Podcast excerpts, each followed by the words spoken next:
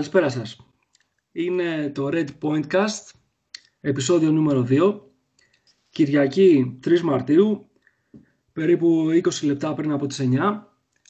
Στο μικρόφωνο είναι ο Νίκος, ε, περισσότεροι ίσως να τον ξέρετε ως Red Emerald από, από το προηγούμενο podcast που κάναμε αλλά και από τη σελίδα μας στο Red Pointcast.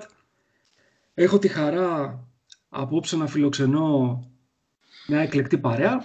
Είναι παιδιά με τα οποία γράφουμε και μιλάμε μαζί εδώ και αρκετό καιρό ε, στη σελίδα. Κάποιοι από αυτούς είναι ας πούμε από τους παλιούς, κάποιοι άλλοι είναι καινούργιες φωνές, καινούργιες πένες που τους έχετε δει και κάποιοι που δεν τους έχετε δει ακόμα, αλλά θα τους δείτε πιστεύω τον επόμενο καιρό με δικά τους κείμενα. Οπότε πριν ξεκινήσουμε να σας πούμε ποιο είναι το θέμα της σημερινής μας κουβέντας, η οποία θα είναι όπως και το προηγούμενο podcast, έτσι μια χαλαρή κουβέντα, φιλική κουβέντα, μπασκετο κουβέντα γύρω από το μπασκετικό Ολυμπιακό, όπως συνήθως ε, είναι τα ζητήματα τα οποία μας απασχολούν. Να σας καλησπερίσω, να πω ότι έχουμε στη γραμμή και ελπίζω οι θεοί του Voice over IP να μην μας δημιουργήσουν προβλήματα σήμερα. Έχουμε το, το Charles, Charles Bronson, ε, ο οποίος μας κάνει την εξαιρετική στήλη Red Insider εδώ και δύο-τρεις εβδομάδες. Ισχύει, παιδιά, είναι εξαιρετική στήλη. Είναι εξαιρετική και την κάνω εδώ. Γεια σας. Έτσι, να είσαι καλά, Charles. Έχουμε το, το Benny, Benny Hardaway, τον οποίο δεν τον έχετε ακούσει ακόμα και δεν τον έχετε διαβάσει ακόμα, αλλά θα τον διαβάσετε πολύ πολύ σύντομα. Καλησπέρα και από μένα. Πάμε να, να πούμε ωραία πραγματάκια. Είμαι σίγουρος γι' αυτό. Έχουμε τον ε, φοβερό αναλυτή, φοβερό και τρομερό ε, Ναβάχο, ο οποίος μας πήρε τα μυαλά με, το, με την ανάλυση του παιχνιδιού με την Τζέσεκα. Καλησπέρα. Καλησπέρα. Γεια σου, Ναβάχο. Κοκκινίζω, κοκκινίζω, μην λέτε τέτοια. Ναι, ναι, ναι, ναι, είσαι από αυτούς, από αυτούς που κοκκινίζουν εύκολα. και από τους παλιούς ε, που έχετε ακούσει και στο προηγούμενο podcast και μας έχετε διαβάσει πιστεύω αρκετές φορές είναι ο Θανάης ή αλλιώς Θανάσης. Που, έτσι κι αλλιώς μεταξύ μας μιλάμε με τα μικρά μας ονόματα. Γεια σου Θανάση. Καλησπέρα και από μένα. Λοιπόν, αφού κάναμε αυτή την απλή έτσι, εισαγωγή, να πούμε γιατί θέλουμε να μιλήσουμε σήμερα. Λοιπόν, εγώ αυτό το οποίο είχα σαν ιδέα πριν ξεκινήσουμε να κάνουμε το, το podcast, αλλά δυστυχώς αυτή η περίεργη έτσι, επικαιρότητα έχει πάρει τα μυαλά μας και τα έχει κάνει ένα περίεργο έτσι, 360 γύρω από διάφορα θέματα, ήταν να συζητήσουμε ας πούμε σε συνέχεια του προηγούμενου podcast που μιλήσαμε τελικά τι είναι αυτό το οποίο βλέπουμε. Από το Πασχετικό Ολυμπιακό είναι ε, ας πούμε ένα, ένα rebuild, είναι ξέρω, μια συνέχεια του project που ξεκίνησε το 2011, είναι κάτι διαφορετικό, δεν έχει και σχέση τίποτα από όλα αυτά. Η βασική μου ιδέα ήταν αυτή, αλλά έτσι, εδώ που έχουμε φτάσει τώρα, ε, από την απόσταση του προηγούμενου ε, επεισοδίου του Red Pointcast μέχρι το δεύτερο που κάνουμε σήμερα, έχουν έρθει τα πάνω κάτω. Δηλαδή, από εκεί που ήμασταν, δεν θέλω να πω καβάλα στο αλόγα, αλλά τέλος πάντων με μια πολύ καλή έτσι, αυτοπεποίθηση ε, για το πού βρίσκεται η ομάδα και τι μπορεί να πετύχει. Ακόμα και αν αυτό το οποίο λέγαμε εμείς η, η παρέα την προηγούμενη φορά είναι ότι δεν ήταν να, να, να πάει ας πούμε, στο Final Four, αλλά τέλος πάντων να κάνει μια καλή αξιοπρεπή εμφάνιση και να κάνει μια καλή σειρά playoff. Τώρα έχουμε φτάσει να είμαστε 8η στην, ε, στην κατάταξη. Ποιος κάνει θέλουμε, παιδιά; Λοιπόν, ε, είμαστε, να, είμαστε 8η στην κατάταξη και υπάρχει έτσι ένα, μια πολύ μεγάλη αβεβαιότητα για το πού θα οδηγηθεί εν τέλει αυτή η ομάδα. Όχι μόνο σε επίπεδο αγωνιστικό, το οποίο εντάξει, μπορεί να είσαι σε καλύτερες συνθήκες και να συμβούν τα απίστευτα. Αλλά και διοικητικό, από τότε που διέρευσε αυτό το περιβόητο ηχητικό του Πρίντεζη, ο οποίος μιλάει σε ένα γκρουπ φίλων, συμπεκτών, ε, κανείς δεν γνωρίζει τέλος πάντων ποιοι είναι, όλοι υποθέτουμε ποιοι είναι, αλλά κανείς δεν μπορεί να ξέρει με βεβαιότητα ποιοι είναι. Από τη, από τη διέρευση αυτού του ηχητικού και έπειτα έχουν έρθει τα πάνω κάτω. Έχουμε την ε, αποχώρηση ουσιαστικά της ομάδας από, από το κύπελο στο παιχνίδι με τον Παναθηναϊκό σε ένα μάτσο που δεν του πήγαινε το Ολυμπιακό καθόλου καλά έτσι κι αλλιώς. Και όταν φεύγεις από το γήπεδο ενώ χάνεις 15 πόντους, πραγματικά δηλαδή χάνεις και το δίκιο σου. Παρότι είχαμε τη γνωστή αντιμετώπιση που έχουμε από τους γκρι συνήθως αυτά τα παιχνίδια. Ε, είχαμε μια σειρά από δηλώσεις ε, οι οποίες περισσότερο πιστεύω εγώ ότι έδωσαν, έριξαν λάβη στη φωτιά παρά βοήθησαν την κατάσταση και είμαστε έτσι σε μια αβεβαιότητα. Λοιπόν, γι' αυτό προτείνω το θέμα μας σήμερα να συζητήσουμε αν θεωρούμε ως παρέα ότι τελικά μετά από όλα αυτά, αυτή τη στιγμή είμαστε με την πλάτη στον τοίχο. Λοιπόν, και πριν πούμε ο καθένας τι πιστεύει αυτό, να ξεκινήσουμε με τον ορισμό του τι είναι πλάτη στον τοίχο. Για μένα πλάτη στον τοίχο είναι να έχεις κάνει μια πορεία όπως έχει κάνει ο Μπασκετικός Ολυμπιακός την τελευταία δεκαετία ε, με πέντε τελικούς Ευρωλίγκα, δύο κατακτήσεις και μια σειρά από καλά αποτελέσματα σε σειρές playoff που εκεί είναι πραγματικά που μετρούνται οι μεγάλες ομάδες. Και αυτή τη στιγμή να συζητάς αν μπορείς να πάρεις την 8η θέση σε μια regular season. Εγώ έτσι θα το όριζα, ας πούμε, για αρχή. Αλλά αυτή είναι η δικιά μου οπτική. Λοιπόν, ας κάνουμε έτσι ένα γύρο να δούμε τι πιστεύει ο καθένας. Ε, Παίρνει, τι λες εσύ; Λοιπόν, σχετικά με το αν είμαστε στην πλάτη, με την πλάτη στον τοίχο, ε, θεωρώ ότι εντάξει, ε, είναι μια ιδιαίτερη χρονιά η φετινή, με αλλαγές προπονητή ε, μεγάλου μέρους ε, της περσινής ομάδας, διότι δεν είναι εύκολο για μια ομάδα με καινούριο προπονητή και 6-7 ουσιαστικά νέους παίχτες ε, να είναι ανταγωνιστική και να έχει συνέχεια τα σωστά πατήματα ε, καθ' όλη τη διάρκεια της χρονιάς, χωρίς καμπανεβάσματα. Θεωρώ ότι ο Μπλατ βρήκε χημεία αρχικά αρκετά πιο γρήγορα από ό,τι ίσως οι περισσότεροι περιμέναμε στην αρχή. Δηλαδή λέγαμε ότι ε, πάμε για Φλεβάρι να δούμε, να δώσουμε λίγο, να είμαστε λίγο επίοικείς με την ομάδα στην αρχή και από Γενάρη, Φλεβάρι θα δούμε προς τα που πάει το θέμα. Το θέμα είναι ότι ο Μπλατ βρήκε αρχικά μια πολύ καλή χημεία. Είναι εξαιρετικός προπονητής γενικά. Ε, μας έφτασε σε ένα σημείο και στην επίθεση και στην άμυνα να έχουμε μια ισορροπία, να μπορούμε να είμαστε ανταγωνιστικοί και να ε, ουσιαστικά απενεργοποιούμε και τον αντίπαλο, αλλά να κρατάμε και μια καλή επιθετική ροή ε, σε βάθος χρόνου, στους δύο-τρεις πρώτους μήνες ας πούμε. Από εκεί και πέρα, ε, και σε αυτό το διάστημα υπήρχαν ήδη ενδείξεις, ε, σοβαρές κιόλας ενδείξεις, όταν έρχεται δηλαδή η Αρμάνι εδώ μέσα και σε κερδίζει με 24-25 πόντους και σου ξεφεύγει τελείως το παιχνίδι, τρως 100 πόντους ας πούμε. Υπήρχαν οι ενδείξεις ότι η ομάδα έχει σε συγκεκριμένα σημεία και επιθετικά αλλά και αμυντικά ε, κάποια προβλήματα λέγαμε συνεχώς, κοιτώντας και τα στατιστικά, ότι ο Ολυμπιακός έχει τη δεύτερη πιο αποτελεσματική άμυνα, την τρίτη πιο αποτελεσματική άμυνα. Ουσιαστικά αυτό νομίζω ήταν και λίγο... Ε, δεν αποτύπωνε την, ολόκληρη την εικόνα. Απλά ο Μπλάτ είχε βρει έναν τρόπο ώστε να είναι αποτελεσματικό στην άμυνα. Φυσικά, όσο προχωράει, όσο προχωράει η regular season και σε βάθος χρόνου, πρέπει να βρεις δύο, τρεις, τέσσερις αρκετούς τρόπους έτσι ώστε αμυντικά να είσαι σε θέση να μπορείς να απενεργοποιήσει τουλάχιστον να βάζεις δύσκολα ε, κυρίως στις elite ομάδες γιατί αν προκριθούμε στα play-off που θεωρώ ότι θα προκριθούμε θα έχουμε να αντιμετωπίσουμε elite ομάδες elite backcourt ας πούμε και γραμμές ψηλών ε, Ξεκινήσαμε λοιπόν από ένα σημείο από εκείνη την ήττα με την ε, Νταρουσάφακα και μετά να βλέπουμε ότι και αμυντικά πλέον δεν είμαστε επαρκείς. Ε, δηλαδή είδαμε να έχουμε τρομερά προβλήματα απέναντι στον, στην Πασκόνια, ας πούμε, θυμάμαι εκείνο το παιχνίδι μέσα στο ΣΕΦ, ε, απέναντι στον Χουέρτας, ας πούμε, και στο Βιλντόζα, οι οποίοι μας κάνανε κυριολεκτικά ε, κομμάτια. Μας βάλανε 40 πόντους, δώσανε 10-11 assist από ό,τι θυμάμαι, κάτι τέτοιο. Ε, και απέναντι στην Ταρουσάφακα το ίδιο, αμυντικά μιλάω πάντα έτσι. Ε, και φτάσαμε σε σημείο ομάδες η, ε, της elite, όπως είναι η Φενέρ ή η ΕΦΕΣ ή η Τσεσεκά, ε, να μας κερδίζουν, να μας δημιουργούν προβλήματα στην άμυνά μας με όχι πιάνοντας τρομερές αποδόσεις, ε, και μάλιστα να μας κερδίζουν και με τεράστιες και με μεγάλες, σημαντικά μεγάλες διαφορές. Ε, και στην επίθεση φυσικά παρατηρείται πρόβλημα. από την αρχή της χρονιάς. Δεν υπάρχει κάθετος παίχτης. Ε, νομίζω ότι έχουμε μια ένδυα γενικά σε προσωπική φάση, σε χειρισμό. Ε, όταν μας πιέζουν πάρα πολύ, κάνουμε πολύ εύκολα λάθη. Ε, δεν υπάρχει ποιοτικό βάθος στα guard.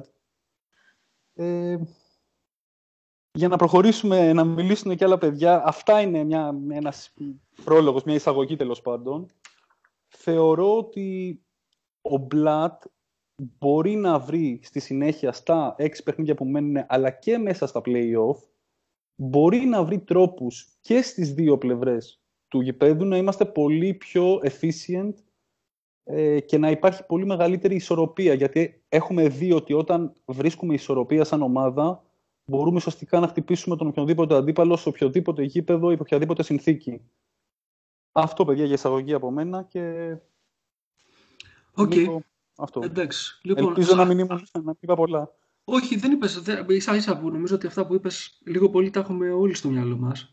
Ναι. Απλά ξέρεις, δεν αναφέρθηκες αυτό που είχα στο μυαλό μου και περίμενα να ακούσω από σένα. Μμ. Ε, δεν αναφέρθηκες, κα- μίλησες καθαρά αγωνιστικά. Εγώ Ναι. δεν ξέρω, έχω την αίσθηση ότι τα εξωαγωνιστικά εν τέλει, δηλαδή ίσως να έχουν και μεγαλύτερη επιρροής σε αυτό το οποίο βλέπουμε αυτή τη στιγμή. Εγώ δηλαδή βλέπω Σίγουρα. μια ομάδα με χαλασμένο μυαλό, αλλά τέλος πάντων, θα τα πούμε παρακάτω. λοιπόν, Σίγουρα, ας, προχω- Νίκο. ας προχωρήσουμε. Ας προχωρήσουμε και θα να δώσουμε την ευκαιρία και στα άλλα Έγινε. παιδιά να μιλήσουν και επαναρχόμαστε. λοιπόν, πάμε στον Κάρολο. Τσάρλς, τι λες; Εμένα θα μου επιτρέψετε να ξεκινήσω έτσι την αγόρευσή μου με ένα πείμα του Καβάφη, τη διορία του Νέρονος. Δεν ανησύχησε ο Νέρον όταν άκουσε του Δελφικού Μαντίου το χρησμό. Τα 73 χρόνια να φοβάται. Είχε καιρό να ακόμη να χαρεί. 38 χρονών είναι. Πολύ αρκετή είναι η διορία που ο Θεός τον δίδει για να φροντίσει για τους μέλλοντας κινδύνους. Τώρα στη Ρώμη θα επιστρέψει κουρασμένος λίγο, αλλά εξαίσια κουρασμένος από το ταξίδι αυτό, που ήταν όλο μέρες απολαύσεως, στα θέατρα, στους κήπους, στα γυμνάσια, των πόλεων της Αχαΐας Εσπέρες, α των γυμνών σωμάτων οι ειδονοί προπάντων. Αυτά ο Νέρον, και στην Ισπανία ο Γάλβας κρυφά το στράτευμά του συναθρίζει και το ασκεί, ο γέροντας, ο 73 χρονών. Δεν έχει καμιά σχέση με την κουβέντα μας, απλά ήθελα να φανώ ότι έχω επίπεδο. Έτσι. Συνεχίζω. Εγώ, εγώ, εγώ νομίζω ότι μιλάγε ο, ο Red Insider και είχα ψαρώσει λίγο. Λέω εντάξει. Πιθανό, πιθανό κι αυτό. Πόσο, πόσο, πόσο εκλεπτισμένη η προσωπικότητα. Για πες τώρα, δεν ξέρω αν συνδέεται ή όχι. Ίσως και να συνδέεται εμέσως, Όχι, αλλά δεν, τέλος δεν, πάντων. δεν νομίζω να συνδέεται, δεν νομίζω να συνδέεται. Θέλω απλά να κάνω εντύπωση. Αλλά Εντάξει, τι να εγώ κάνεις. θα το πιάσω, Νίκο, από αυτό που είπες, ότι για μένα το πρόβλημα κυρίως έχει να κάνει με το εξω- εξωαγωνιστικό κομμάτι, όχι με το αγωνιστικό έτσι που ο Πένι πιο πολύ ε, ανέλησε σε τεχνικό επίπεδο. Δηλαδή, άμα το πάρεις από μια έτσι πιο εντός αγωγικών ολυμπιακή, οπαδική προσέγγιση, το θέμα το σημερινό, θα δεις ότι ο κόσμος νιώθει ότι η ομάδα είναι τροποτινά με την πλάτη στον τοίχο, που πλάτη στον τοίχο τι είναι. Πλάτη στον τοίχο είναι ότι εκεί που κοροϊδεύαμε παράδειγμα τον Παναθηναϊκό, κοίτα τα χάλια τους θα μείνουν 10η, 12η, 10η. Βλέπουμε ότι εμείς έχουμε κάνει μια ελεύθερη πτώση τις τελευταίες αγωνιστικές και κάτσε μη τυχόν και αυτό το λέει από του Γκίστ που δεν μπήκε μας ε, σώσει. Αυτό είναι έτσι να γερό, μια γερή ψυχρολουσία θα έλεγα για τον κόσμο μας. Τώρα από εκεί και πέρα έχω την εντύπωση ότι πιο πολύ με την πλάτη στον τοίχο είναι ο Ολυμπιακός των Αγγελόπουλων παρά ο Ολυμπιακός ε, σαν ε, ε, μπασκετικό μέγεθος γενικότερα. Και αυτό το λέω γιατί καλός ή κακός με την κίνηση που έγινε στο κύπελο ως έτσι ακολουθία των σκηνικών με το, με το ηχητικό, με την γκρίνια, με την ε, κατάρρευση την αγωνιστική ε, λειτουργήσαν οι πρόεδροι νομίζω και λίγο σαν ε, κυματοθράφστες για την ομάδα με αυτή την κίνηση. Έχουν δημιουργήσει κάποιες προσδοκίες που ο κόσμος δεν είμαι σίγουρος για το πώς ε, θα αντιδράσει και για το πόσο δεκτικός θα είναι άμα φανούν οι, οι αφοί ανακόλουθοι αυτών των εξαγγελιών. Αλλά, αν- αλλά αν προσπαθούσες, συγγνώμη σε διακοπτώ, αν προσπαθούσες Έλατε. να, να, αν προσπαθούσες να ορίσεις την πλάτη στον τοίχο, η πλάτη στον τοίχο δηλαδή, πώς θα την έλεγες, πώς θα την όριζες; Η πλάτη στον τοίχο θεωρώ ότι πλέον έχει να κάνει με άλλο ένα χρόνο άνευ τίτλου, έχει να κάνει με άλλο ένα ε, χρόνο πιθανόν χωρίς ε, Final Four, βάσει της εικόνας που έχουμε. Πλέον συζητάμε για τα play-off, δεν συζητάμε για, τα, για το Final Four. Και πόσο μάλλον όταν φέτος μας έχει ξεφουσκώσει έτσι και αυτό το ροζ το σύννεφο περί οικογένειας, ε, περί άριστων σχέσεων, ε, τα καλά παιδιά που κλαίμε όλοι μαζί στις ήττες και χαιρόμαστε στις νίκες και σε όλο αυτό το πράγμα που νομίζω ότι τα προηγούμενα χρόνια λίγο και εμάς μας χάιδευε τα, τα αυτιά και την ψυχολογία έχουμε δει ότι δεν είχε και τόσο φέτος τουλάχιστον δεν έχει τόσο γερό δεν έχει τόσο γερά θεμέλια ναι. Από εκεί και πέρα σίγουρα, άμα το πιάσουμε σε αγωνιστικό κομμάτι, ε, θα βρούμε και δύο και τρία και τέσσερα και πέντε πράγματα που μπορούν να μεταφράσουν την κακή εικόνα που έχει μέσα στο γήπεδο η ομάδα. Ε, αυτό θα το κάνουν καλύτερα τα παιδιά, όπως το κάνει ο Πέννη, θα το κάνει ο Ναβάχο, θα το κάνει ο Θάνος, σίγουρα καλύτερα από μένα. Αλλά εγώ νομίζω ότι αυτή η κατάσταση στην οποία βρισκόμαστε έχει να κάνει πιο πολύ με το πνευματικό κομμάτι. Και συγκεκριμένα παράδειγμα με την Τζεσεκά, ενώ στα δύο, όχι 2,5 δεκάλεπτα, 2 δεκάλεπτα και 2 λεπτά, κάπου εκεί ώσπου να βγουν με 4 φάουλ ο Γουέμπερ και ο αρχηγός, είδαμε ότι η ομάδα ήταν στο παιχνίδι, ήταν ανταγωνιστική. Πιθανότατα πάλι θα κρεμάγαμε, ίσως λίγο πιο μετά. Πάλι θα χάναμε. Ε, αλλά αγωνιστικά σταθήκαμε για ένα διάστημα του αγώνα. Αυτό που ξένησε, σε μένα τουλάχιστον, ήταν η ψυχολογική κατάρρευση πάλι στο τέλος. Δηλαδή αυτό το πράγμα το να σε περνάνε από πάνω σου, να καρφώνουν όλοι, να, να βλέπεις ένα πάγκο της Τσεσεκά να σε γλεντάει και να μην υπάρχει μισή αντίδραση εγωιστική από παίχτες, εκτός από το Σπανούλη και το Γουέμπερ, ξέρω εγώ. Κάτι δείχνει. Έχεις δίκιο, ρε φίλε. Τι να σου πω. Οκ. Λοιπόν, για να ακούσουμε και το Ναβάχο. Ναβάχο, εσύ πώς το, πώς το, πώς το ορίζεις, ας πούμε, το πλάτη στον τοίχο, πώς το καταλαβαίνεις; Λοιπόν, από εκεί ήθελα να ξεκινήσω. Τι ορίζω πλάτη στον τοίχο; Νομίζω ότι πλάτη στον τοίχο είναι ένας συνδυασμός και αγωνιστικού τέλματος. Είμαστε σε αγωνιστικό τέλμα. Ξεκάθαρα είμαστε σχεδόν εκτός στόχων ή για να το πω έτσι όπως θέλω ακριβώς, είμαστε εκτός στόχων που είχαμε θέσει το καλοκαίρι στο μυαλό μας. Προσωπικά πίστευα ότι με μια σωστή διαχείριση από τον Πλάτ και ίσως με μια ε, προσθήκη στο μέσο της σεζόν θα μπορούσε να γίνει διεκδικητής Final Four Ολυμπιακός. Και από εκεί και πέρα η αποχώρηση από τον ημιτελικό του κυπέλου, θα σταθώ και εγώ περισσότερο στα εξαγωνιστικά, φέρνει τον Ολυμπιακό τον Αγγελόπουλο, όπως πολύ σωστά είπε ο, ο Τσάρλς, πρώτων ευθυνών του.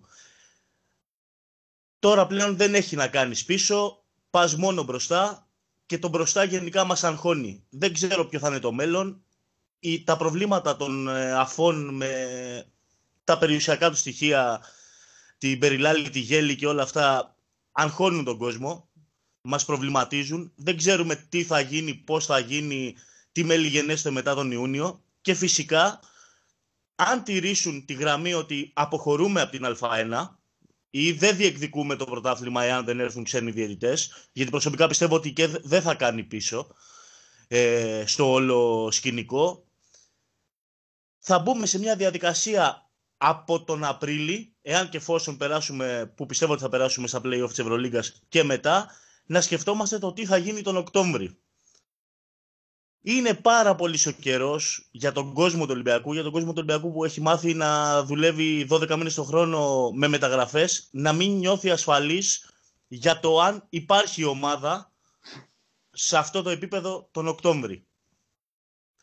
Τώρα, στο αγωνιστικό κομμάτι, για να περάσουμε και στο αγωνιστικό κομμάτι, ήμουν τα παιδιά και ο Πένι και ο Κάρολος και ο Θανάσης ε, λένε και τα αρνητικά μου vibe. Δεν με ξενίζει η εικόνα. Ε, δεν περίμενα τέτοια κατάρρευση. Δεν με ξενίζει. Πιστεύω ότι η κατάρρευση είναι και θέμα μυαλού, είναι και θέμα ψυχολογίας. Το, το ηχητικό έχει επηρεάσει πολύ την ομάδα, όχι μόνο πνευματικά ε, και σε επίπεδο σχέσεων δεν νομίζω ότι παίζει ο ένας για τον άλλον. Ε, υπάρχουν πειραγμένα μυαλά πολλά. Ο Πρίντεζης είναι ξεκάθαρη περίπτωση. Δεν καταλαβαίνω. Είναι το μόνο που χρεώνω στον Μπλατ γιατί τον εκθέτει τόσο πολύ χρησιμοποιώντας τον για τόσο μεγάλους χρόνους. Δεν είναι καλά το παιδί. Πρέπει να ηρεμήσει, πρέπει να δει τι έχει συμβεί και πώς, να το διαχειριστεί μέσα του. Ε, και ναι, η απάντηση είναι ότι είμαστε με την πλάτη στον τοίχο, αλλά Ολυμπιακός είμαστε, θα το ξεπεράσουμε. πιστεύω ότι θα το ξεπεράσουμε. Και η μοναδική μου αγωνία είναι το τι θα συμβεί μετά το καλοκαίρι. Προσωπικά αυτή είναι η αγωνία μου.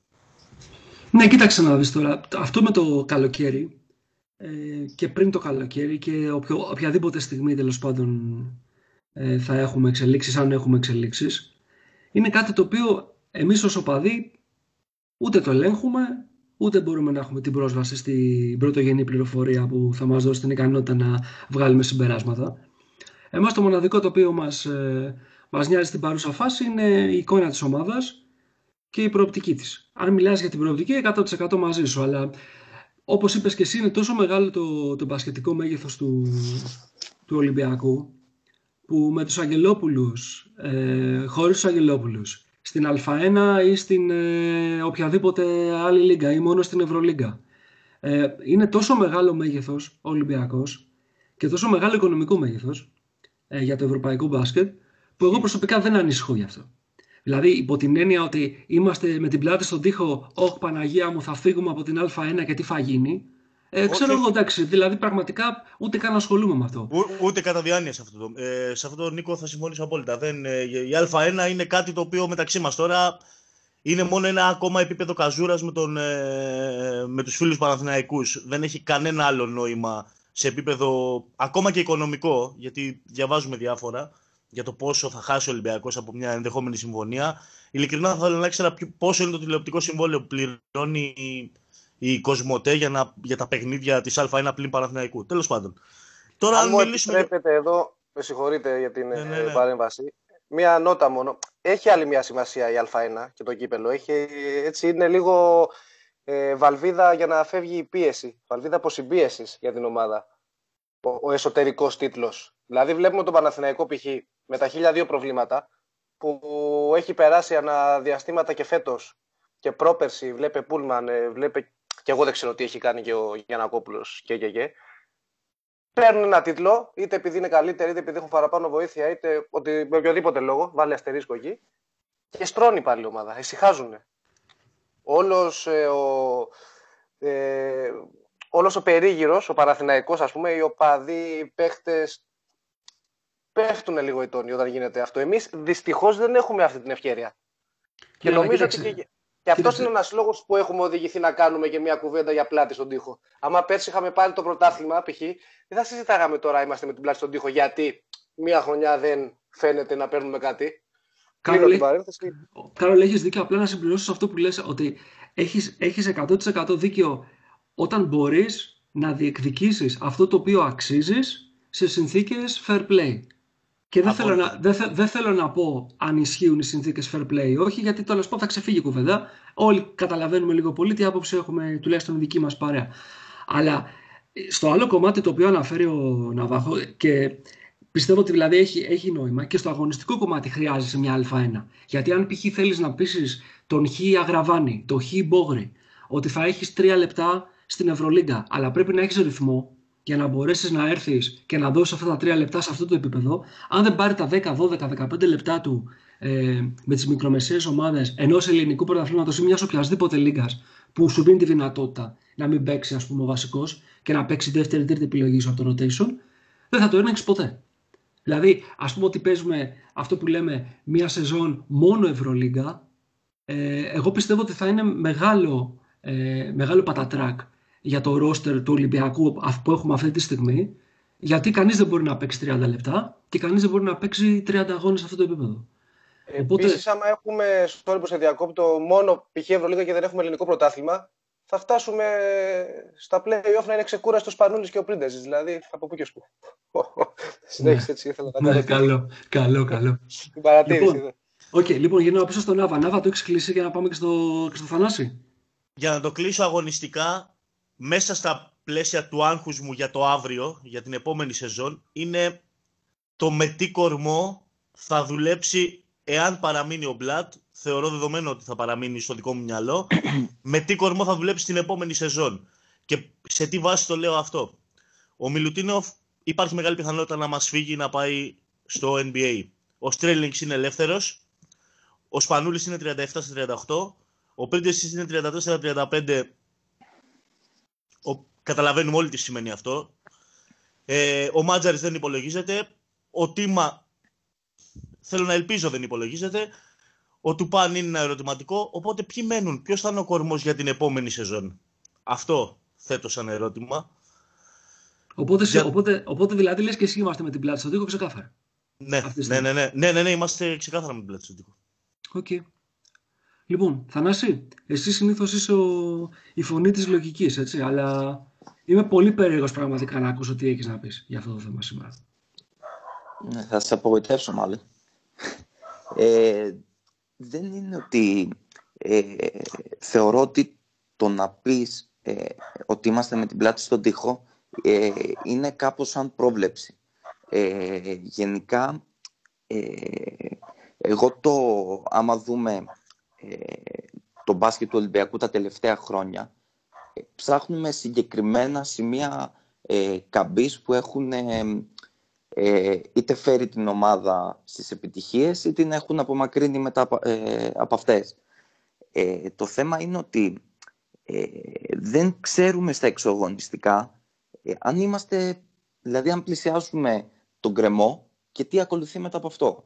Μπορούμε να πούμε δηλαδή ότι αυτή τη στιγμή είμαστε με την πλάτη στον τοίχο και το καλοκαίρι ε, οι αγγελόπουλοι να φύγουν και να μην βρεθεί και κάποιος ε, σοβαρός ε, επενδυτής.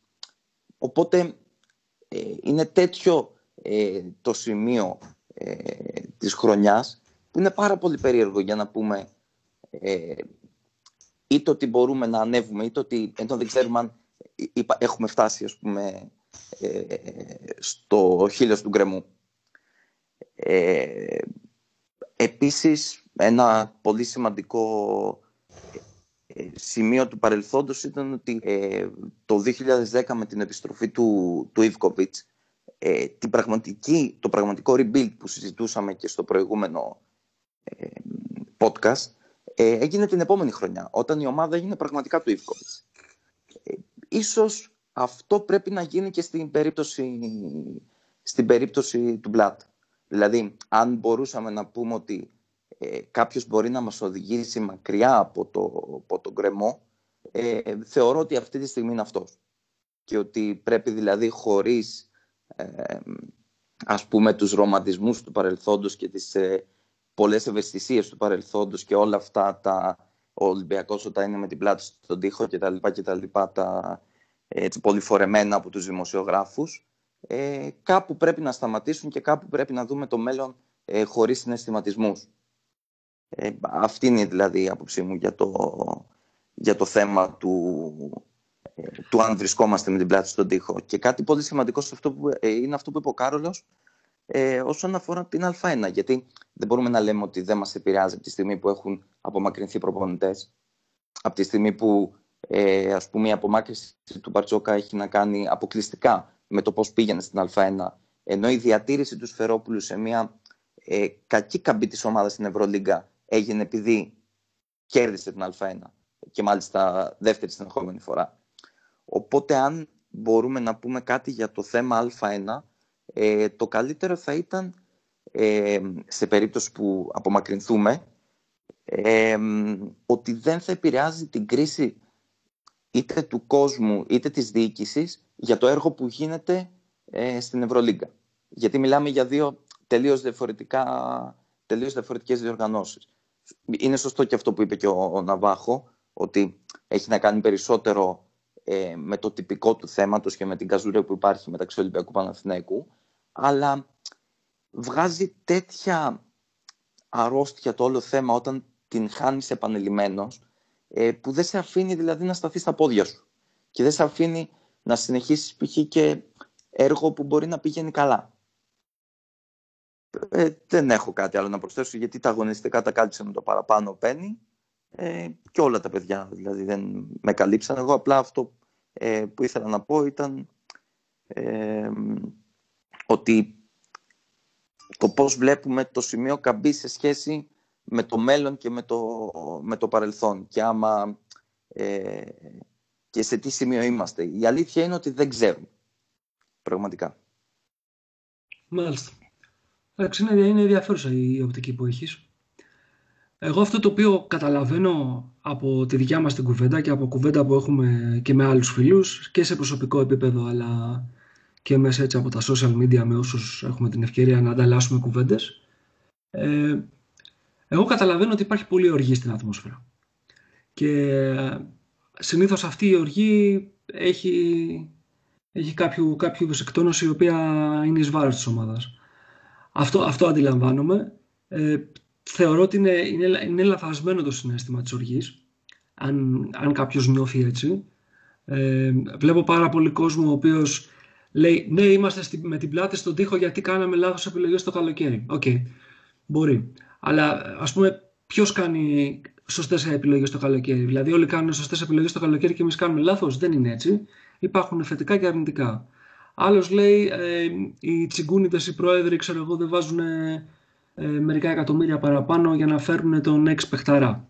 Εντάξει, σωστό και αυτό, αν υπάρχουν τα λεφτά. Αν τα λεφτά δεν υπάρχουν, πορεύεσαι με ό,τι έχεις. Ε, τρίτος λέει, ε, εγώ δεν καταλαβαίνω για ποιο λόγο ε, βγαίνει ο Χ, ας πούμε, εκατομμυριούχος παίκτης και διαμαρτύρεται γιατί δεν πληρώθηκε ε, και απειλεί ότι δεν θα κατέβει στο επόμενο παιχνίδι. Δηλαδή, ξέρεις, βλέπω ρε παιδί μου μια γενικότερη τάση να προσπαθήσουμε να δημιουργήσουμε εσωτερικούς, εσωτερικούς εχθρούς. Ότι υπάρχει κάποιος ο οποίος έκανε μια λάθος απόφαση ή μια σειρά λάθος, λάθος αποφάσεων και μας έχει οδηγήσει ως εδώ, ας πούμε, με την πλάτη στον τοίχο. Δεν είναι έτσι ακριβώς τα πράγματα. Ο αθλητισμός είναι ένα δυναμικό περιβάλλον. Ε, μπορεί να ξεκινήσει με τις καλύτερες των προοπτικών ή ανάποδα και να έχεις καλό αποτέλεσμα ή κακό αποτέλεσμα. Αλλά αυτό που έχει πάντοτε σημασία είναι ο σχεδιασμός ε, οπο, οποτεδήποτε συμβεί, οτιδήποτε συμβεί. Δηλαδή η ικανότητά σου να διαχειριστείς μια σειρά από προβλήματα. Εγώ λοιπόν αυτό το οποίο θα έλεγα είναι ότι αν είμαστε, αν θεωρούμε ότι είμαστε με την πλάτη στον τοίχο, είναι γιατί δεν βλέπουμε εμείς ως οπαδοί αυτή τη στιγμή ε, ποια είναι αυτή η οπτική της διαχείρισης. Τουλάχιστον δεν τη βλέπουμε επικοινωνιακά. Δηλαδή, βγαίνει κάποιος να πει ότι κοιτάξτε να δείτε, θα κάνουμε αυτό. Αυτό δηλαδή πιστεύω ότι είναι περισσότερο το, το πρόβλημα. Έτσι, εγώ, έτσι το καταλαβαίνω. Δηλαδή, για να μπορέσω έτσι να, να συμπληρώσω και όλα αυτά τα οποία, τα οποία είπατε. Αλλά για να το προχωρήσουμε λίγο παραπέρα. Λοιπόν, είπαμε αυτά τα οποία είπαμε. Η ομάδα θα έχει μια πορεία την οποία θα τη δούμε μέσα στους επόμενους μήνες από το καλοκαίρι και έπειτα. Ε, βάλτε το, με το μυαλό σας το καλύτερο σενάριο. Ας πούμε ότι ξεπερνάμε όλα τα προβλήματα, ότι δεν ξέρω, υπάρχει κατάκτηση τίτλων. Δεν μπορώ να σκεφτώ πού θα είναι αυτή η τρίτη βέβαια, γιατί αν φύγουμε από την Α1, η Ευρωλίγκα είναι ένα όνειρο απατηλό αυτή τη στιγμή. Αλλά τέλος πάντων, ας πούμε το καλύτερο σενάριο, ότι υπάρχει, υπάρχουν κατακτήσει τίτλων. Ε, Ή μπορεί να κερδίσουμε, συγγνώμη, Νίκο Διακόπτω, το δικαστήριο με τη γέλη. Και αυτό είναι. Εντάξει, ρε παιδί μου, ναι. Να κερδίσουμε όχι μόνο το δικαστήριο. Εμείς δηλαδή δεν θα το κερδίσουμε εμείς, θα το κερδίσουν αυτοί οι οποίοι είναι στο δικαστήριο. Ναι, ε, απλά η ομάδα είναι έτσι μια προέκταση της ψυχικής μας ε, υγείας. Οπότε κατάλαβες. Θα παραγγείλουμε εμείς την κατάκτηση. Και πριν τα δικαστήρια όμως, ε, δηλαδή νομίζω ότι είμαστε σε μια πορεία από το 11-12 και έπειτα, ε, που δεν πέφτουν και τρελά λεφτά στην ομάδα. Και δεν νομίζω ότι ποτέ στηριχτήκαμε στα τρελά εκατομμύρια και στο υψηλότερο budget για να έχουμε αυτή τη, την ομάδα την οποία είχαμε. Νομίζω ότι ήταν άλλα πράγματα. Τα, οποία, τα χρήματα ήταν πιο πριν. Πριν γίνουμε ομάδα, για να είμαστε ειλικρινείς. Λοιπόν, αλλά φανταστείτε το, το ιδανικό σενάριο, οτιδήποτε θέλετε με το μυαλό σας. Α, το καλοκαίρι και έπειτα. Αυτό το οποίο θα σας δώσει, ας πούμε, νόημα για τη συνέχεια του project, είτε είναι rebuild, είτε είναι ε, ουσιαστικά ας πούμε συνέχεια αυτό που ξεκίνησε φέτος ο, ο Blood ή οτιδήποτε θέλετε. Ποιο θα είναι αυτό; Γιατί εγώ αυτό το οποίο βλέπω αυτή τη στιγμή είναι μια αποκαφήλωση γενικότερα. Αποκαφήλωση της διοίκησης, αποκαφήλωση των, ε, του υπαρχηγού ας πούμε του, του Πρίντεζη γιατί έκανε ε, τη δήλωση την οποία έκανε στους φίλους του, ε, αποκαφήλωση των επιλογών των καλοκαιρινών στους ξένους. Ο, ο Νάβα μίλησε νωρίτερα και είπε ποιος θα είναι ο κορμός. Λοιπόν, Ας, ας καλύψουμε λοιπόν και αυτό το κομμάτι για να μην κουράσουμε πάρα πολύ με πάρα πολλά πράγματα. Λέμε ότι ναι, είμαστε με την πλάτη στον τοίχο, θα υπάρχει μια εξέλιξη θετική αρνητική, θα την παρακολουθήσουμε στους επόμενους μήνες. Από το καλοκαίρι και έπειτα τι γίνεται, δηλαδή τι είναι αυτό το οποίο μας δίνει η προοπτική; Οπότε ξαναξεκινάμε τον κύκλο, αυτή τη φορά να το πάω ανάποδα. Θανάση, θα ξεκινήσω από σένα. Τι λες φίλε, πώς το, πώς το σκέφτεσαι αυτό; Ε, όπως σου είπα και πριν, ε, γιατί κάπως έτσι έκλεισε αυτό που λέγαμε. Ε, το καλοκαίρι μόνη ε, επιλογή Δηλαδή, αν μπορούμε να πούμε ότι το καλοκαίρι ε, θα φύγει, ας πούμε, ο Μιλουτίνοφ, ε, η μόνη safe επιλογή, η μόνη σίγουρη επιλογή είναι ο Μπλάτ, ο οποίος ε, περιμένεις να σε οδηγήσει σε κάτι καλύτερο. Ε, από εκεί και πέρα, ε, εγώ βλέπω μια χαλαρότητα στο Μπλάτ. Ε, δεν μ' αρέσει να, να κάνω λογικά άλματα και να πω ότι το βλέπω επειδή κάτι ξέρω ή κάτι ε, βλέπω που εσείς δεν βλέπετε. Ε, βλέπω αυτή τη χαλαρότητα ότι περιμένει και αυτός να τελειώσει κάπως η χρονιά και να αναλάβει πλήρως την ομάδα. Δηλαδή, πέρυσι υπόθηκε ότι θα του δοθεί η ομάδα εν λευκό, αλλά η αλήθεια ήταν ότι πολλά μέρη της, ε, πολύ μεγάλο μέρος και του budget, αλλά και του τρόπου ε, του, με τον οποίο είχα κατανεμηθεί ρόλοι, ε, γιατί ένας νέος προπονητής, όσο μεγάλο όνομα και να είναι, δεν μπορεί να τους αλλάξει απευθείας στον βαθμό που θέλει. Είδαμε, ας πούμε, πολλές φορές το παράδειγμα του Σπανούλη στον πάγκο στα τελευταία λεπτά και τι ε, επίδραση και αντίδραση είχε ακόμα και από τον κόσμο του Ολυμπιακού. Ε, θεωρώ λοιπόν ότι πραγματικά η ομάδα θα γίνει ε, του μπλάτ το καλοκαίρι, γιατί ε, υπήρχε μεγάλο κομμάτι αυτής δεσμευμένο ε, από, παρε, ε, από προπονητές του παρελθόντος. Ε, οπότε, εντάξει, μπορώ να πω ότι ε, παραμένω αισιόδοξος, αλλά όπως είπαμε και πριν, ε, και πάλι πρέπει να μπούμε στη διαδικασία πρόβλεψης για το καλοκαίρι, κάτι που είναι αρκετά δύσκολο. Ε, και για να συνδέσω λίγο και το προηγούμενο πάλι podcast, ίσως το πραγματικό rebuild γίνει το καλοκαίρι και ίσως ε, αυτό που είδαμε φέτος ήταν απλά μία ένεση, μία προσπάθεια, ούτως ώστε ε, ε, αυτό που ξεκίνησε το 2011 να, να τραβηχτεί κάπως και να συνεχιστεί ενώ αν το βάλουμε και στις δεν τράβαγε, φαινόταν ότι δεν τράβαγε. Ε, οπότε το καλοκαίρι ίσως ξανακάνουμε πάλι την ίδια κουβέντα περί rebuild. Με μια φράση δηλαδή in Blatt we trust. Ναι. Μάλιστα. OK. Okay. Thanks. Λοιπόν, Κάρολε, τι λες; Κοίτα, θα συμφωνήσω με Θάνο. Ε, δεν μπορώ να μπω σε μια κατάσταση πρόβλεψης τώρα. Απλά θα σου πω τα θέλω τα δικά μου. Έτσι, άμα μου δίνει σε μένα ένα μαγικό ραβδί και μου έλεγες διάλεξε, θα σου λέγω ότι θέλω να μείνουν οι αφοί. Δεν θέλω να φύγουν. Τους εκτιμώ για αυτά που έχουν προσφέρει στην ομάδα και δεν είμαι αγνώμων. Δεν ξεχνάω που ήμασταν, που αφαιθήκαμε να πάμε και που βρισκόμαστε τώρα. Προφανώς θέλω να μείνει ο Μπλατ, ε, γιατί θεωρώ ότι υπάρχει λογική στη σκέψη έτσι που ανέλησε ο Θάνος συγκριτικά και με τον Ιφκοβιτς και τις δύο χρονιές του. Και προφανώς αν αυτή τη στιγμή υπάρχει κάποιος που μπορεί να σε οδηγήσει σε αυτό το, την επόμενη κατάσταση, το επόμενο βήμα που θέλεις να πας είναι ο Μπλατ, ήδη τον έχεις δηλαδή, χρειάζεται να τον κυνηγήσεις, οπότε προφανώς πρέπει να μείνει ο Μπλατ. Και θα ήθελα να μείνουν και οι αρχηγοί και οι δύο, αλλά με σωστό ρόλο.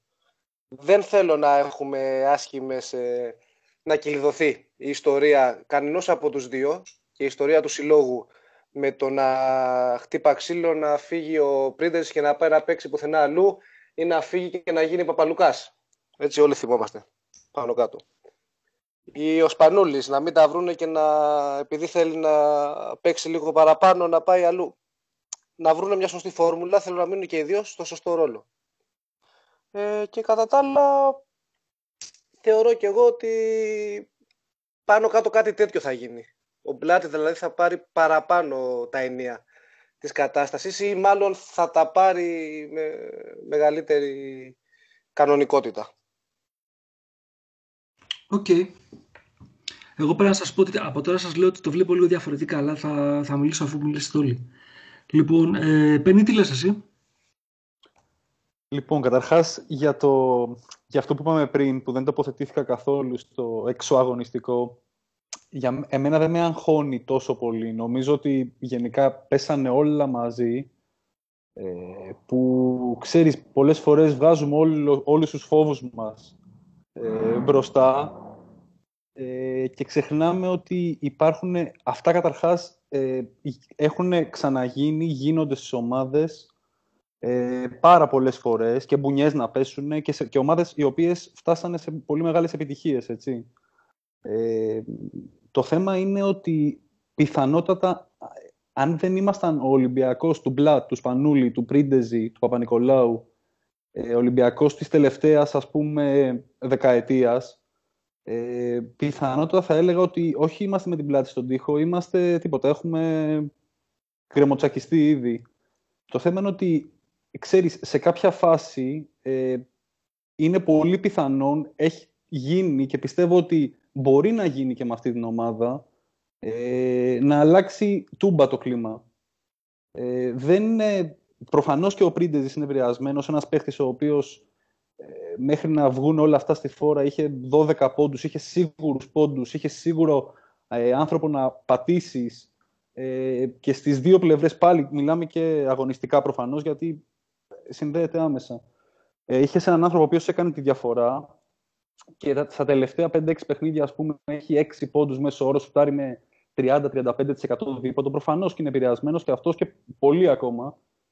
Ε, το θέμα είναι ότι θεωρώ ότι έχουμε τα μεγέθη ακόμα και σε αυτή την κατάσταση που έχουμε φτάσει να το, να το διαχειριστούμε και να το ξεπεράσουμε. Αυτό θεωρώ εγώ. Ε, δεν αγχώνομαι δηλαδή, δεν φέρνω την καταστροφή αυτό. Τώρα το αν θα γίνει ή όχι θα το δούμε ξέρω εγώ παιδί μου. Τώρα για το καλοκαίρι και έπειτα θα συμφωνήσω ότι πρέπει να μείνουν ε, και ο Μπλατ πάνω απ' όλα. Θεωρώ ότι δεν τίθεται θέμα αγγελόπουλων. Δεν, ε, δεν μπορώ να βρω τον τρόπο που καταρχάς και πρακτικά δεν είναι εύκολο σε τρεις-τέσσερις μήνες από τώρα να πούμε ότι φεύγουνε, φεύγουμε. Ε, ακόμα και να υπάρχουν επαφές και να, έχουν, να υπάρχουν προχωρημένες επαφές δεν γίνονται τόσο εύκολα αυτά τα, αυτές οι μεταβάσεις. Θεωρώ ότι τουλάχιστον για την επόμενη χρονιά θα υπάρχουν αγγελόπουλοι. Ε, στο θέμα Blood θεωρώ ότι θα είναι έγκλημα αν δεν μείνει ο Blood. Φυσικά και αυτό δεν εξαρτάται και από εμάς. Υπάρχει και, το, και η ρήτρα για το NBA. Πάντως καλά μας κάθεται μέχρι στιγμής. Δεν, δεν σαρώνει ο Blood, οπότε ίσως και η, ε, το πόσο ενδιαφέρει κάποια ομάδα του NBA να τον αποκτήσει, ας πούμε, ίσως και λίγο επηρεάζεται, αλλά φυσικά και πρέπει να μείνουν και οι δύο αρχικοί, και ο Σπανούλης και ο Πρίντεζης. Υπάρχει ένας κορμός παιχτών. Δεν θεωρώ ότι είμαστε σε κακό επίπεδο. Υπάρχει ο Γκος, υπάρχει ο Παπα-Νικολάου, υπάρχει ο Λεντέι, ε, υπάρχει ο Βεζέγκοφ. Παίχτες δηλαδή οι οποίοι του χρόνου, ε, ειδικά οι τρεις καινούργοι, θα, θεωρώ ότι θα είναι πολύ καλύτεροι. Ε, υπάρχει ο Πρίντεζης προφανώς, υπάρχει ο Σπανούλης, θα υπάρχει ο, ε, ο Τουπάν. Ο Μιλουτίνο θα δούμε τι θα γίνει. Θεωρώ όμως ότι ε, με τα χρήματα που θα αποκομίσουμε από πιθανή ε, μεταγραφή του Μιλουτίνο στους Πέρς στο NBA, ε, με σωστή διαχείριση μπορούμε να είμαστε εξαιρετικά ανταγωνιστικοί σε αυτή τη θέση. Γιατί μην, ξεχνάμε, μην ξεχνάμε ότι φέτος παίζουμε μόνο με το Μιλουτίνο σε αυτή τη θέση. Έτσι. Ε, θεωρώ ότι υπάρχουν οι βάσεις για να φτιαχτεί. Η τοποθέτηση του Θάνου είναι, νομίζω, σποτών, ακριβώς αυτό το οποίο ε, ισχύει, ότι θα είναι πραγματικά η ομάδα του Μπλα το επόμενο, την επόμενη χρονιά. Ε, και θεωρώ ότι υπάρχουν οι βάσεις να φτιαχτεί κάτι πραγματικά πολύ καλό ε, για την επόμενη χρονιά. Σταθερότητα να υπάρχει, ε, ψυχραιμία, γενικά εντάξει, ξεφύγαμε πραγματικά το τελευταίο δίμηνο σε κάθε επίπεδο, έγιναν ε, πρωτοφανή πράγματα, έτσι. Αλλά θεωρώ ότι υπάρχουν τα μεγέθη, είναι πολύ σημαντικό αυτό, να έχεις, ας πούμε, στη συγκεκριμένη κρίση ως διαχειριστή τον Blood, έτσι. Ε, πάρα πολύ σημαντικό. Αν δεν, αν δεν είχαμε τον Blood, πιθανόν, δεν ξέρω και εγώ τι, τι θα έχει γίνει. Βλέπουμε ομάδες οι οποίες δεν έχουν αυτά τα μεγέθη να στέλνουν προπονητές στο πρώτο τρίμηνο, να μην έχουν καμιά σταθερότητα. Ε, τα μεγέθη και στον, και στον πάγκο και στην ε, ομάδα μέσα. Ο Παπα-Νικολάου, ο Σπανούλης και ο Πρίντεζης δεν είναι τίποτα παιδάκια. έχουν περάσει και αντίστοιχες καταστάσεις και στο παρελθόν. Γενικά αυτά παίζουν πολύ στις ομάδες. Έκατσε και πάρα πολύ δύσκολο πρόγραμμα πάνω σε όλα αυτά. Έτσι. Δηλαδή δεν ξέρω αν, θα, αν δεν είχε διαρρεύσει όλο αυτό, αν δεν είχε γίνει όλο αυτό, αν θα κερδίζαμε τη Φενέρ, την ΕΦΕΣ εκτός, αν θα ήμασταν τόσο άνετοι στο να κερδίσουμε την Τζεσεκά, ας πούμε, εδώ κτλ. Ε, αυτό, προχωράμε. Ελπίζω να υπάρξει σταθερότητα, θεωρώ ότι θα υπάρξει και προχωράμε παρακάτω. OK. Okay. Ναβάχο, εσύ τι λες, φίλε; Θέλω να νιώσω αισιόδοξος. Ε, πατώντας πάνω στο σχόλιο του Θάνου ε, για το ότι και τη χρονιά, την πρώτη χρονιά του Ίβκοβιτς είχαμε την τραγωδία με τη Σιένα εδώ.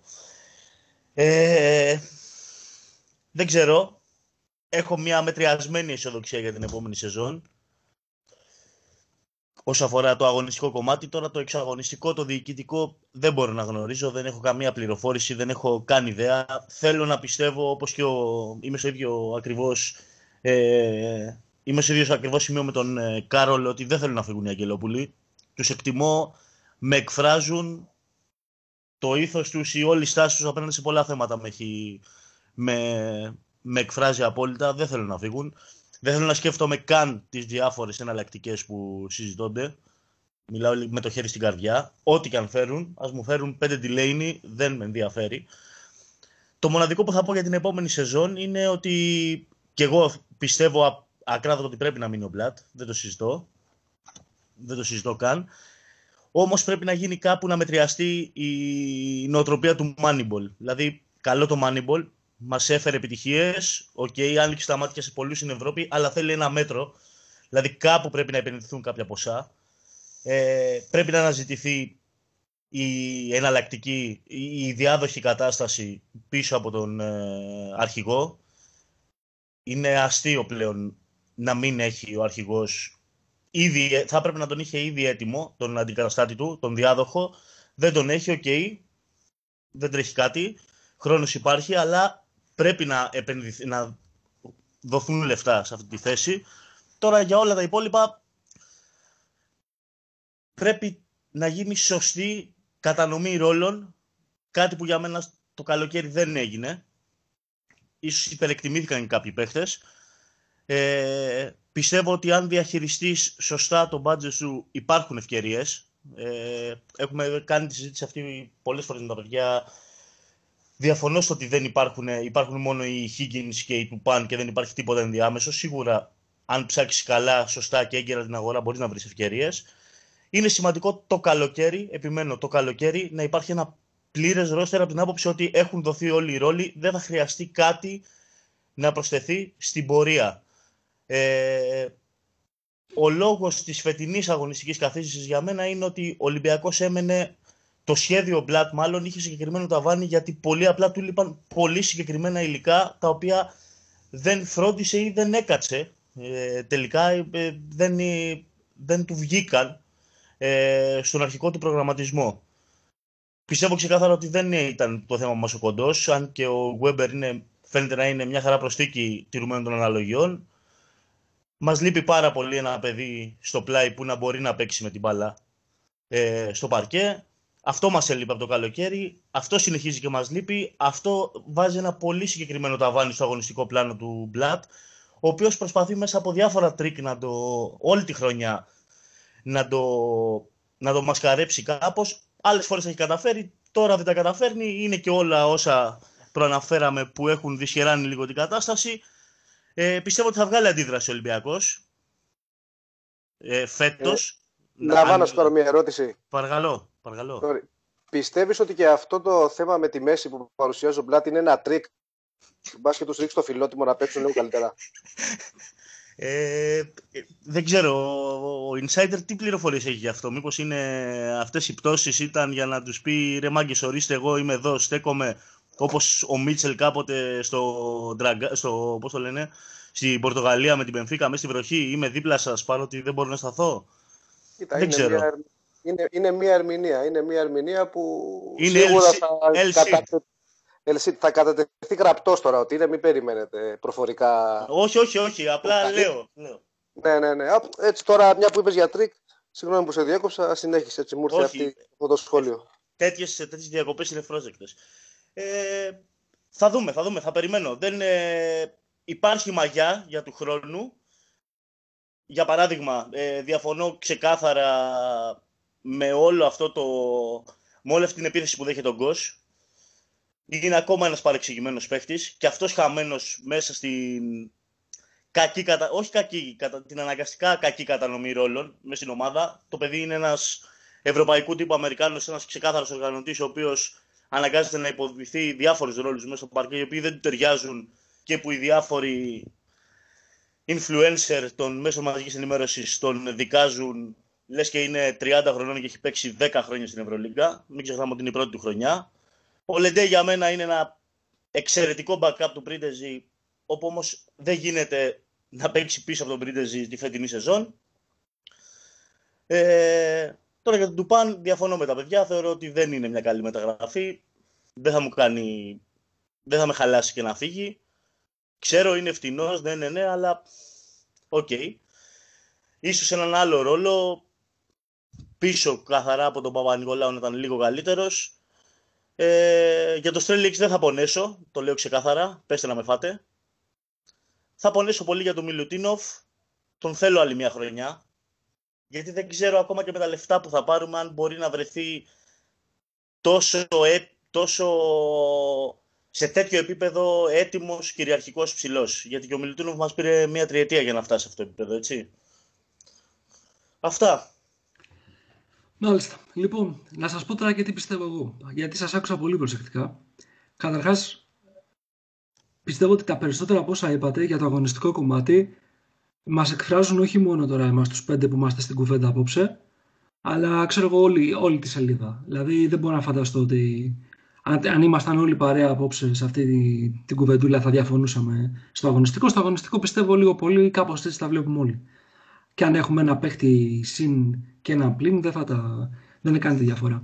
Εγώ αυτό το οποίο δεν άκουσα να λέτε και αυτό προφα, προφανώς είναι δική μου γνώμη ε, είναι ότι δεν έχει να κάνει τόσο πολύ ρε παιδιά για μένα με το αγωνιστικό. Δηλαδή εγώ βλέπω και το, το έχω γράψει σε κείμενα 2-3 χρόνια τώρα. Έχει να κάνει καθαρά με το μοντέλο και έχει να κάνει με το μοντέλο, όχι το Moneyball. Το Moneyball είναι μέρος της ιστορίας. Έχει να κάνει με το μοντέλο δημιουργίας αξίας. Δηλαδή, αν ας υποθέσουμε ότι είχαμε το budget της Φενέρ ε, και της ε, Τσεσεκά. Θα μπορούσαμε να βγούμε και να πάρουμε από την αγορά ας πούμε μια, μια χαρά παίχτες με πολύ καλά συμβόλαια. Αν δεν έχεις το μάτι και την ικανότητα να φέρεις τους κατάλληλους παίχτες στην κατάλληλη ηλικία και με το κατάλληλο κίνητρο, μπορεί απλά να, ξο... να σκορπάς χρήματα. Ταυτόχρονα, ακόμα και να έχεις τα χρήματα, οι συνθήκες έχουν αλλάξει. Δηλαδή, από το 11-12 που έχει ξεκινήσει αυτό το περιβόητο project, το οποίο το λέμε τώρα Moneyball, αλλά ήταν μια σειρά συγκυριών που κανείς δεν έκατσε να το σκεφτεί τότε ως Moneyball, απλά προέκυψε στην πορεία. Από τότε λοιπόν έχουν αλλάξει πολλά. Καταρχάς, έχει ανοίξει μια μεγάλη αγορά ε, στην Κίνα, η οποία τραβάει οτιδήποτε είναι από την Ευρώπη ή από την Αμερική ε, θέλει και κυνηγάει το χρήμα. Καρλική περίπτωση είναι ο, ο Jackson ή ο Delaney, ας πούμε, που, έχουν, που έχουμε ασχοληθεί στο παρελθόν. Δεύτερη αλλαγή είναι τα two-way contracts, που δίνουν τη δυνατότητα σε κάποιον Αμερικανό να κάτσει και να παίζει στη, στη G League με την ε, λογική ότι μπορεί να τον καλέσουν να πάρει κάποια παιχνίδια στο NBA. Δηλαδή, ξαφνικά έχουμε βρεθεί ε, σε, μια, σε ένα περιβάλλον που τα χρήματα sorry, αλλά δεν αγοράζουν την επιτυχία. Εδώ πέρα πρέπει να, πρέπει να αναθεωρήσουμε λίγο το πώς δημιουργείται αξία. Και εμείς, ως ομάδα, δεν θέλω να μιλήσω για άλλες ομάδες, γιατί, εντάξει, δεν είμαστε και μέσα και τόσο κοντά να τα καταλαβαίνουμε, δεν δημιουργούμε παίχτες. Δεν αναπτύσσουμε παίχτες. Ε, Συνήθως οι παίχτες οι οποίοι αναπτύσσουμε είναι παίχτες που τους έχει τα ίσως πανούλη σε ένα κάρο assist και έχουν βαρεθεί να καρφώνουν την μπάλα και μέσα σε ένα 1,5 χρόνο, άντε δύο χρονιές, σηκώνονται και φεύγουν και πηγαίνουν εκεί πέρα που θα βρουν ένα καλύτερο συμβόλο, δεν δημιουργούμε αξία. Για μένα λοιπόν η προοπτική για την ομάδα, είτε μείνει ο Μπλατ, είτε έρθει ο, ο Μεσίνα, αποκογόταν από κάποιο το καλοκαίρι και το είχα βρει πολύ ενδιαφέρον, ας πούμε, στο και σαν σενάριο, είτε έρθει ο ίδιος ο Πόποβιτ, είναι ότι αυτή η ομάδα δεν μπορεί να είναι ανταγωνιστική σε ένα επίπεδο Ευρωλίγκα με 18 ομάδες που θα είναι από του χρόνου είτε παίζει στην Α1 είτε παίζει ας πούμε σε, ε, σε μια άλλη λίγα, όταν χρειάζεσαι 15 παίχτες πρώτης γραμμής και εσύ στην πραγματικότητα έχεις 6-7. Και όλοι οι υπόλοιποι είναι συμπληρωματικοί, αλλά με καμία προοπτική να εξελιχθούν και να γίνουν λίγο καλύτεροι. Εγώ δηλαδή εκεί θα εστίαζα. Με, οποιοδήποτε, με οποιαδήποτε διοίκηση, με οποιοδήποτε προπονητή, θα πρέπει να προσαρμοστούμε στις νέες συνθήκες. Και τελευταία παρατήρηση από μένα είναι ότι δεν μπορείς να πηγαίνεις και θα πέσει να με φάει τώρα ο Θανάσης, ο οποίος θέλει να φύγει γιατί έχει τις δουλειές του. Δεν μπορείς να πηγαίνεις κόντρα στη λογική, στην πασχετική λογική. Και εμείς πηγαίνουμε κόντρα στην πασχετική λογική, γιατί έχει τύχει να έχουμε αυτόν τον τεράστιο παιχταρά που λέγεται Βασίλης Πανούλης. Δεν γίνεται όλη η υπόλοιπη Ευρώπη να έχει στραφεί σε ένα πολύ μεγάλο ποσοστό σε επιλογές αθλητικότητας και εμείς, ας πούμε, να πέσουμε με παίχτες οι οποίοι, εντάξει, στην καλύτερη των περιπτώσεων είναι στο 50% σε ταχύτητα, σε ευελιξία, σε αλτικότητα, σε δύναμη από ό,τι θα έπρεπε να είναι. Δηλαδή, να διακόψω; Όσο, όσο όποιος θέλει να με διακόψει. Απλά ήθελα, ήθελα να τα πω όλα αυτά μαζεμένα γιατί μιλάτε συνεχώς για παίχτες, να μην φύγει αυτός, να μην φύγει εκείνος. Αλλά εγώ σκέφτομαι ότι τελικά όποιος και να μένει δεν εξελίσσεται. Όποιος και να έρχεται μένει στατικός. Κλασικό παράδειγμα ο Παπαπέτρου. Δηλαδή, όταν πήραμε τον Παπαπέτρου, υπήρξε κανείς από εμάς που να είπε: Καλά, φοβερό ταλέντο. Φοβερό ταλέντο. Πώς έφυγε ο Παπαπέτρου από τον Ολυμπιακό; Και δεν λέω ότι το παιδί δεν είχε ας πούμε τις ευκαιρίες του, είχε και πολλές ευκαιρίες. Εξελίχθηκε. Ο Αγραβάνης, ας πούμε. Άλλη περίπτωση. Είχε τον τραυματισμό πέρυσι, το δέχομαι. Ε, ο Τολιόπουλος. Δηλαδή, μπορώ να σκεφτώ μια σειρά από παίχτες τώρα. Δεν εξελίσσουμε παίχτες, δεν δημιουργούμε αξία. Εγώ αυτό θα ήθελα με κάποιο τρόπο να δουλέψουμε και να αλλάξουμε. Και το αν θα είναι Moneyball ή αν θα είναι ένας μεγάλος χρηματοδότης, νομίζω ότι θα πρέπει να έρθει σε δεύτερη μοίρα. Δεν ξέρω ποιος ήθελε να, να μιλήσει. Ε, με κάλυψη, με κάλυψη, με κάλυψη. Να πάρω πάσα εγώ τότε για δύο σχόλια. Ο Παπαπέτρο, όπως ξέρουμε όλοι, έφυγε με δική του επιλογή, νομίζω, έτσι. Ήταν ξεκάθαρα. Ξεκάθαρα δική του επιλογή. Ξεκάθαρα. ξεκάθαρα δική του επιλογή. Ε, τώρα στο άλλο το θέμα που λες για την, ε, με τους παίχτες και με την ανάπτυξη κτλ. Να δούμε λίγο από πότε συνέβη αυτό. Γιατί εγώ έχω την εντύπωση ότι συμπέφτει αυτή η στήρα περίοδος ας πούμε, με την έλευση του Σερόπουλου με Μπαρτζόκα και, Ο Παπαπέτρου, και ο Παπαπέτρου αναπτύχθηκε, είχαμε δει πράγματα. Ε, έφερε παίχτες, ε, ο Σλούκας ε, βγήκε ένα βήμα μπροστά. Είδαμε πράγματα, είδαμε καινούργια στοιχεία να μπαίνουν μέσα σε παίχτες. Είδαμε ακόμα και μια διαφορετική διαχείριση στον αρχηγό που τον έκανε πιο efficient. Έβαλε και εγώ μια, ένα ξένο όρο έτσι μέσα στο, στο λόγο μου, όχι μόνο εσείς. Ε, αλλά νομίζω ότι το πρόβλημα δημιουργήθηκε επί Σφερόπουλου. Δεν ήταν ότι σαν οργανισμός δεν το έχουμε. Έχει να κάνει ξεκάθαρα με την επιλογή του προπονητή. Φέτος π.χ. με Μπλατ, παρόλα τα χάλια που έχουν δημιουργηθεί, θα βγάλουμε κανένα δυο παίχτες. Θα βγάλουμε ένα Γκος, θα βγάλουμε ένα Λεντέι. Ε, πιθανόν να μην καταφέρουμε να βγάλουμε κάτι άλλο, αλλά δύο από το μηδέν που είχαμε πέρσι, που είχαμε πρόπερσι, που είχαμε πριν τρία χρόνια, που είχαμε πριν τέσσερα χρόνια, είναι κάτι. Δεν ξέρω, αν αρκε... δεν, ξέρω αρκε... δεν ξέρω αν είναι αρκετό ρε Κάρολο, αυτό λέω. Να, να πάρω εγώ την πάσα από τον Κάρολο, που τα είπε πάρα πολύ ωραία. Να πω κάτι. Φυσικά. Νομίζω ότι το θέμα παραγωγής και εξέλιξης παιχτών δεν είναι μόνο θέμα Ολυμπιακού. Είναι και θέμα Ολυμπιακού. Συμφωνώ τυφλά με τον Κάρολο στο ότι τα τέσσερα χρόνια του Σφερόπουλου ήταν ό,τι πιο στήρο μπασχετικά έχει περάσει από την ομάδα. Μια ομάδα η οποία έμεινε άφησε όλες τις τύχες της πάνω στις πλάτες του Σπανούλη και ό,τι βρέξει κατεβάσει με μια ομάδα που έπαιρνε ελάχιστα ρίσκα σε επίπεδο rotation, ακόμα και επιλογής παιχτών. Γιατί μην ξεχνάμε ότι η τελευταία χρονιά του Σερόπουλου είναι με παιδιά τα οποία τι εξέλιξη να έχουν. Ο Ρόμπερτς ήταν 30 something, ο, ο Μακλίν ήταν περίπου 30, ο Τιλί ήταν ο Τιλί. Ο Τόμψον, ο οποίος ήταν η μοναδική περίπτωση που θα μπορούσε να γίνει κάτι, δεν δουλεύτηκε καθόλου. Τέλος πάντων. Ε, είναι και θέμα και ελληνικού μπάσκετ όμως, όπου η παραγωγική διαδικασία στο ελληνικό μπάσκετ είναι πολύ συγκεκριμένη. Έχει πάψει να βγάζει ε, μπασκεμπολίστες, βγάζει παιδιά τα οποία είναι στρατιώτες του κάθε γόνα μπι Πόποβιτς που από τα παιδοεφηβικά ή τα τοπικά προσπαθεί να κάνει τη μεγάλη διαχείριση.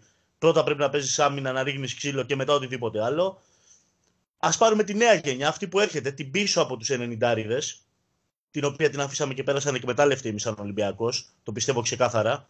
Γιατί μιλάμε για τον Παπαπέτρου, ε, αλλά πώς ήταν πραγματικά η εξέλιξη του Παπα-Νικολάου. Τι πραγματικά εξέλιξη ο Παπα-Νικολάου. Πού θα μπορούσε να ήταν και πού είναι. Τι, τι έκανε ο Μάτζαρης; Λέω τώρα εγώ παραδείγματα. Ή ακόμα και ο Παπάς αντίστοιχα στο Παναθηναϊκό, για να μην λέμε μόνο τα δικά μας. Α δούμε τους υπόλοιπους. Τώρα εδώ μιλάμε ότι ο Ολυμπιακός ενδιαφέρεται για τον Κόνιαρη. Με το χέρι στην καρδιά, ποιος πιστεύει ότι ο Κόνιαρης μπορεί, όχι του χρόνου, δεν το συζητάω, σε δύο-τρία χρόνια να παίξει πρωταγωνιστικό ρόλο σε ομάδα Ευρωλίγκας; Ο Πένι. Το... ναι, πέρα, πέρα από τον Πένι. Πέρα από τον Πένι. Α, κάνω σοβαρός είναι. Έχει όλα, έχει όλα, έχει όλα τα εχέγγυα. να πάρω λίγο την Παίρνει πάσα και να και, φύγω και και, να διάδρομο αποχωρήσω. παίρνει ο Κόνιαρης. Και Με το- τίποτα, με φυσικά, τίποτα. φυσικά. Είναι slasher. Λοιπόν, παιδιά, πάμε, πάμε, να, πάμε να, κάνουμε, να κάνουμε έτσι ένα άρα. Πάμε να το κλείσουμε γιατί έχουμε περάσει την ώρα και έχετε και εσείς τις δουλειές σας και δεν θέλουμε να κουράζουμε και τον κόσμο όποιον τέλος πάντων αποφασίσει να ακούσει. Ας κάνουμε ένα τελευταίο σχόλιο, να μαζέψουμε λίγο τις σκέψεις μας και θα έχουμε φαντάζομαι την ευκαιρία και σε, επόμενη, σε επόμενο επεισόδιο να είτε να συνεχίσουμε από εδώ είτε να πιάσουμε συγκεκριμένα θέματα που ακουμπήσαμε σήμερα επιδερμικά ίσως. Θανάσης, θέλεις να πεις κάτι; Ε, ναι, πα- ε, είπες κάτι για τον ε, Παπα-Νικολάου και γενικά για τον Ολυμπιακό όταν την περίοδο που αναδείχθηκε ο Παπα-Νικολάου, ο Ματζαρής, λιγότερο εκείνη την περίοδο ο Λούκας, ήταν λίγο slow starter. Ε, πιστεύει κανείς ότι ο Παπα-Νικολάου θα είχε αναδειχθεί στον Ολυμπιακό αν είχε παραμείνει το ίδιο budget; Δηλαδή αν ήταν πίσω από τη θέση του κάθε Childress ή του κάθε παίκτη που θα φέρνει Αγγελόπουλη με εκείνο το budget; Και επίσης θεωρούμε ότι ε, βλέπετε ας πούμε, ο καθένας στους γύρω σας, ε, στο Twitter, στο, στους δημοσιογράφους, να υπάρχει αντίστοιχη ε, υπομονή για να γίνει και η ανάπτυξη παιχτών. Εδώ στο, τον Γκος και το Λεντέ έχουν όλοι πέσει πάνω τους ε, να τους φάνε. Ποια- για ποια υπομονή μιλάμε; Να Δηλαδή, δώσουμε ο κάθε... κάθε- κάθε... θάνο μου, ο Γκος και ο Λεντέι, για να μην πέσουν να τους φάνε. Πολύ Τι σωστό. μου κάνει τόσο Πολύ καιρό. σωστό. Ο Κόνιαρης τι κάνει γι' αυτό; Θα κάνει ο Κονιάρης, θα κάνει. Είναι Θα κάνει. φίλος. Είναι φίλος. Είναι, Είναι φι- φίλος. είναι φίλος μας. Ε, πάντως, ε, κάτι σοβαρά τώρα. Δεν, ε, δεν θεωρώ ότι ε, μπορεί κανένας, είτε Έλληνας είτε μη Έλληνας παίκτης, ε, να αναπτυχθεί όντας τόσο πίσω στο rotation. Δηλαδή, λέμε για την περίπτωση του Κόνιαρη. Μπορεί ένας παίκτης σαν τον Κόνιαρη να έρθει του χρόνου να είναι αυτό που λέμε κα- ε, εμείς και δεν είναι και τόσο, νομίζω ότι υπάρχει πουθενά αλλού, ε, πέμπτο guard και να μπορέσει να έχει impact και επιρροή ε, και επίδραση στην ομάδα ή ένας τέτοιος παίχτη. Το σημαντικότερο είναι οι παίχτε πραγματικά να μπαίνουν κατευθείαν στα βαθιά. Ε, θεωρώ ότι το timing είναι καλό για να γίνει αυτό.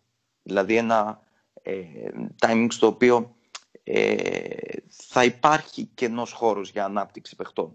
Όμως ε, όταν έρχεσαι ε, ίσως μετά από τρία χρόνια ε, χωρίς τίτλους ναι, υπάρχει ο δισταγμός το ότι μήπως πρέπει να πάμε σε κάτι πιο έτοιμο. Και νομίζω ότι με το Σφερόπουλο γινόμαστε λίγο άδικοι, ε, γιατί ο Σφερόπουλος θεωρώ ότι προσπάθησε στα δύο χρόνια τα τελευταία που ε, ναι, μείνα, μεν- μείναμε χωρίς τίτλο, ε, αλλά έκανε την προσπάθεια ε, να φτιάξει ομάδες ε, μίας χρήσης. Το είχα πει και την προηγούμενη φορά με το Rebuild. Οπότε ήταν πιο λογικές επιλογές ε, σαν τον Τιλί, σαν τον Ρόμπερτς, δηλαδή πιο έτοιμο παιχτών.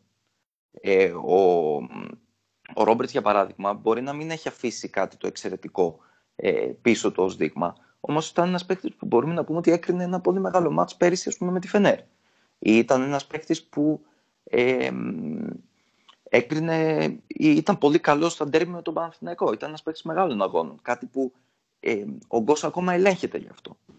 Ε, τέλος πάντων, είναι ένα θέμα το οποίο αξίζει να το δούμε ξεχωριστά. Ε, μ, δεν θα ήθελα να πω κάτι άλλο σε αυτό. Θα μπορούσαμε να το δούμε μια άλλη φορά ε, πιο συνολικά.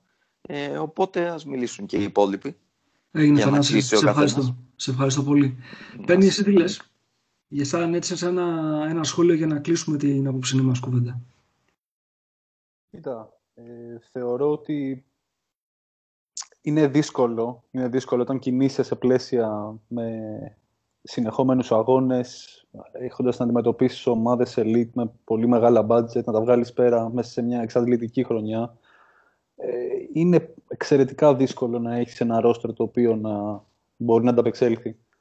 Ε, θεωρώ ότι υπάρχουν οι βασικοί για ανάπτυξη παιχτών όπως ο Γκος, ο Λεντέι, ο Σάσα, ο Βεζένκοφ ε, και άλλους παίχτες που θα προσθέσει ο Μπλατ, μακάρι να μείνει ε, το καλοκαίρι.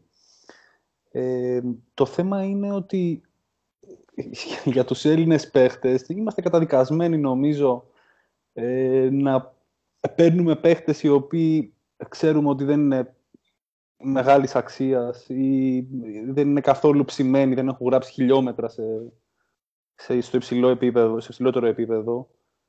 Ε, εντάξει, είμαστε λίγο, είναι λίγο μπρος γκρεμός και πίσω ρέμα αυτή η κατάσταση. Ε, θα δούμε τι θα γίνει, δεν ξέρω, εντάξει, νωρίς είναι ακόμα να μιλήσουμε για το μέλλον, για, για τον Οκτώβριο, για την επόμενη χρονιά.